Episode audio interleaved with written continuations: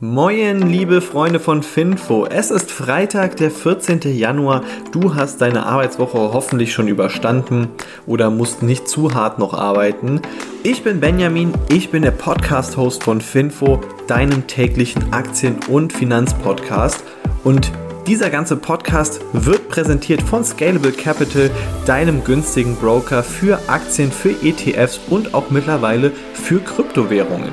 Jetzt lass uns direkt mal mit den Themen durchstarten. Also, ich habe erstmal Tesla, Just Eat, Adler Group, Karl Lauterbach und zu guter Letzt TSMC. Natürlich starte ich mit Tesla, weil das wahrscheinlich die Aktie ist, die dich am meisten interessiert. Und die Tesla-Aktie war gestern 4% im Minus und es hat mit dem Cybertruck zu tun. Denn auf der Tesla-Webseite, da stand eigentlich früher immer, dass die Produktion vom Cybertruck in 2022 beginnen soll.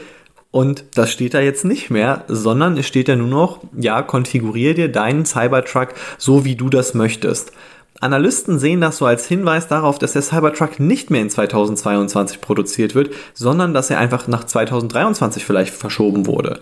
Und der Cybertruck ist ein sehr wichtiges Fahrzeug für Tesla, man muss es einfach sagen, weil bisher aktuell von Rivian eben der R1 auf dem Markt ist oder R1T, glaube ich, heißt der. Und von Ford kommt auch bald noch ein Pickup. Also das bedeutet einfach, die Wettbewerber haben schon Fahrzeuge auf dem Markt. Tesla muss jetzt eigentlich liefern und wenn die jetzt so ein bisschen auf sich warten lassen, dann haben die Wettbewerber Chance, Marktanteile abzugreifen, beziehungsweise vielleicht sogar am Ende den Markt komplett zu dominieren. Ein sehr krasses Zeichen ist dafür aber, wie oft der Cybertruck schon reserviert wurde, nämlich 1,3 Millionen Mal. Und die Reservierung kostet auch Geld, also das ist nicht einfach irgendwie eine Webseite und dann füllt man da einfach seine E-Mail rein und dann zack ist man fertig, sondern man muss 100 Dollar nochmal im Voraus bezahlen. Das bedeutet also, Tesla hat jetzt Zugriff auf 130 Millionen US-Dollar an Reservierungsgebühren ja, ein zinsloser Kredit, muss man einfach sagen. Äh, bei der Bank kostet das Geld auf jeden Fall mehr, auch über Anleihen. Das hat Tesla alles richtig gemacht und beim Model 3 haben sie es genauso gemacht. Also äh, ich finde das immer sehr cool. Tesla hat keine Kunden, Tesla hat auch keine Aktionäre, sondern Tesla hat Fans. Und das ist, glaube ich, ein sehr starkes Zeichen für ein Unternehmen. Das, es gibt wenige Unternehmen auf der Welt, die in der Lage sind, so etwas zu machen.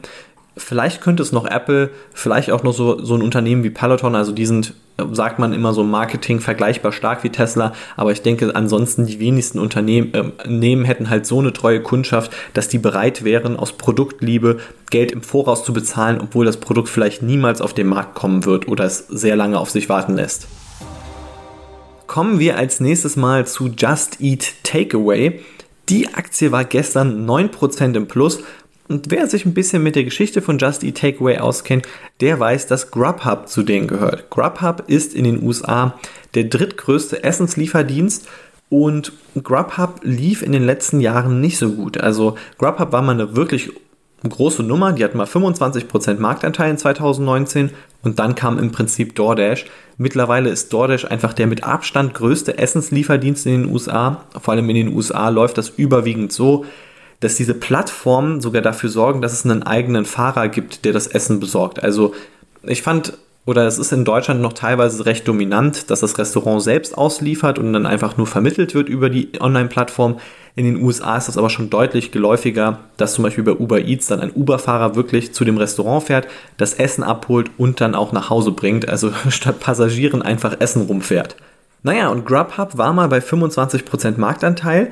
Just Eat hat die für 7 Milliarden Dollar in 2020 gekauft, also auch, würde ich sagen, zu einem ziemlich schlechten Zeitpunkt, nämlich dann, als die Pandemie war und als Grubhub einfach eine beliebte Aktie wurde. Und jetzt haben sie nur noch 15% Marktanteil, nachdem DoorDash einfach so extrem geworden ist. Der CEO sagte eigentlich noch vor paar Monaten, nämlich im November, wir wollen Grubhub nicht verkaufen, sondern wir suchen nach einem strategischen Partner.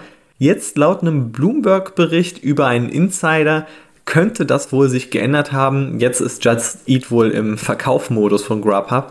Ich bin gespannt, was sie für Grubhub noch bekommen. Ähm, wenn man jetzt mal DoorDash sieht, also die DoorDash-Bewertung ist bei 45 Milliarden US-Dollar. Die haben auch einen Marktanteil von so über 50 Prozent, also so zwischen ja, 55 bis 60 Prozent Marktanteil. Grubhub wäre jetzt nur ein Viertel davon, aber ich glaube nicht, dass man ein Viertel der Bewertung bekommt. Also ich denke, Grubhub wird für deutlich weniger über den Tisch gehen und ich denke, Just Eat wird sogar damit ordentlich Geld verloren haben. Aber die Aktionäre hat es gefreut, weil Grubhub ist einfach nicht das geworden, was sich die Aktionäre oder beziehungsweise der CEO erhofft hatten.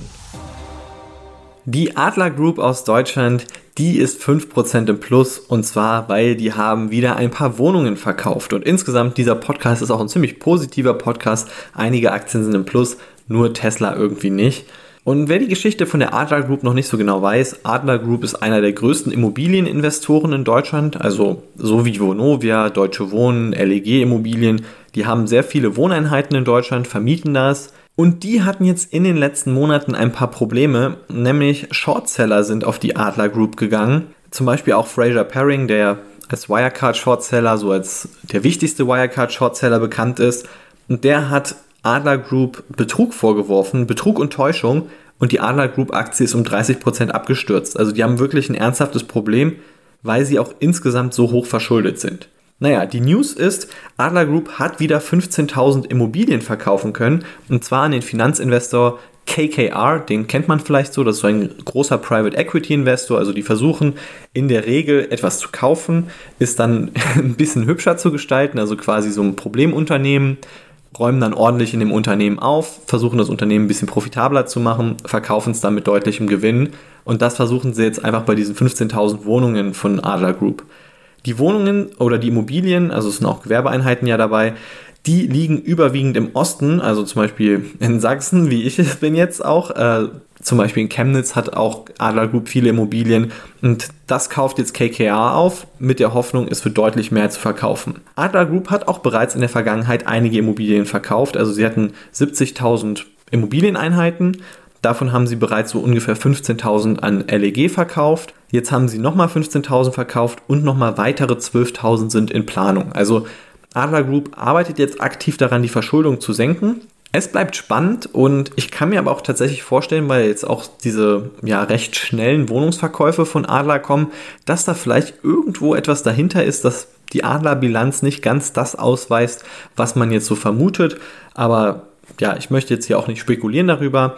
Grundsätzlich finde ich es aber gut, dass sie ihre Immobilien zu einem guten Wert verkauft bekommen. Man muss aber sagen, jetzt, also Adler hat 600 Millionen Euro bekommen für 15.000 Wohnungen etwa, macht nur 40.000 Euro pro Immobilie. Also das ist wirklich sehr wenig. Und ja, man, man merkt es einfach, Adler ist nicht in die Top-Lagen investiert, Adler ist nicht in die Top-Städte investiert. Wer lieber auf Sicherheit setzt, da würde ich sagen, mit der Vonovia ist man besser beraten. Kommen wir mal zu unserem neuen Gesundheitsminister Karl Lauterbach. Die Aktie ist 10% im Plus. nee, Spaß. Äh, Karl Lauterbach kann man leider nicht investieren, auch wenn der wahrscheinlich von seinen Umfragewerten steil nach oben gegangen ist, hoffentlich mal. Und der wirbt jetzt aktiv für eine Impfpflicht. Also der hat gesagt, ey, wir müssen diese Pandemie irgendwie stoppen und am besten können wir das, indem die ganze Bevölkerung geimpft ist. Also das eigentlich, was er basically die letzten zwei Jahre auch immer gesagt hat, nur da war er halt noch nicht Gesundheitsminister. Ich finde es an sich cool, dass er Gesundheitsminister ist. Ähm, ist halt so ein bisschen persönlich meine Meinung. Ich finde, er ist ein lustiger Dude. Äh, kann man sich gerne mal bei der Heute-Show einfach angucken, was er da so alles gesagt hat. Und äh, da ist er eigentlich sehr lustig und authentisch. Naja, und der Grund dafür, dass er das auch sagt, war jetzt äh, heute 81.000 Infizierte, Neuinfizierte in Deutschland. Ähm, das ist eine krasse Anzahl. Also wir haben eine deutlich steigende Inzidenz. Und die Omikron-Variante, die verbreitet sich einfach noch schneller und die ist zwar nicht so gefährlich, aber man muss immer vorsichtig sein, was halt für neue Varianten auf dem Vormarsch sind. Und deshalb äh, könnte es eventuell sein, dass wir in Deutschland eine Impfpflicht bekommen. Das könnte natürlich jetzt auch ein Zeichen für weitere europäische Länder sein, wenn es zum Beispiel in Deutschland eine Impfpflicht gibt, wenn Deutschland als bevölkerungsreichstes Land der EU eine Impfpflicht hat, dass eventuell auch andere Länder eine Impfpflicht beschließen. Und ja, für BioNTech, Novavax und alle anderen Impfstoffunternehmen, Moderna, könnte das ganz interessant sein, weil das bedeutet einfach mehr Umsatz und eventuell auch dann natürlich Booster-Umsätze.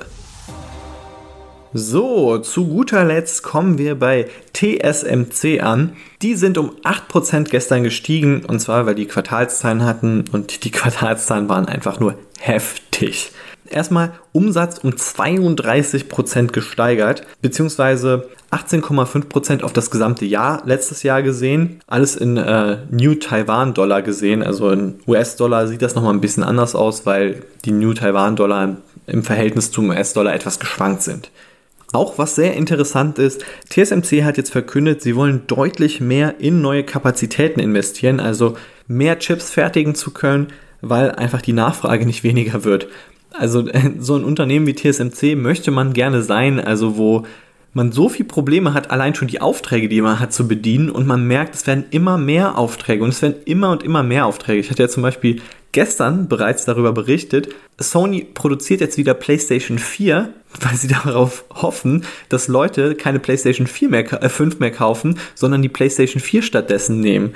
Und ja, also ich glaube auch, viele andere Unternehmen, also zum Beispiel Apple, die haben ja auch umdisponiert. Also die haben Chips genommen, die eigentlich ins iPad kommen sollten und haben gesagt, wir fahren unsere iPad-Produktion runter, damit wir mehr iPhones produzieren können.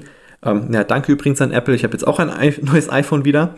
Es ist einfach heftig. Und was ich besonders interessant fand, war jetzt auch, wer investiert jetzt in die ganzen Chip-Produktionskapazitäten und 60% der Investments werden nur von drei Unternehmen auf der Welt getätigt, nämlich TSMC, Samsung, die die Nummer zwei so für Chipfertigung, also für fremde Chipfertigung sind, und Intel.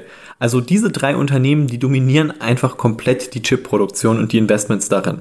Die Profiteure davon sind dann Unternehmen wie ASML, die zum Beispiel Lithografiemaschinen produzieren. Also wenn man sich dafür interessiert, dann kann man sich gerne auch mal die Anlagenhersteller oder so ansehen oder eventuell auch die Softwareunternehmen, die das ganze Design ermöglichen.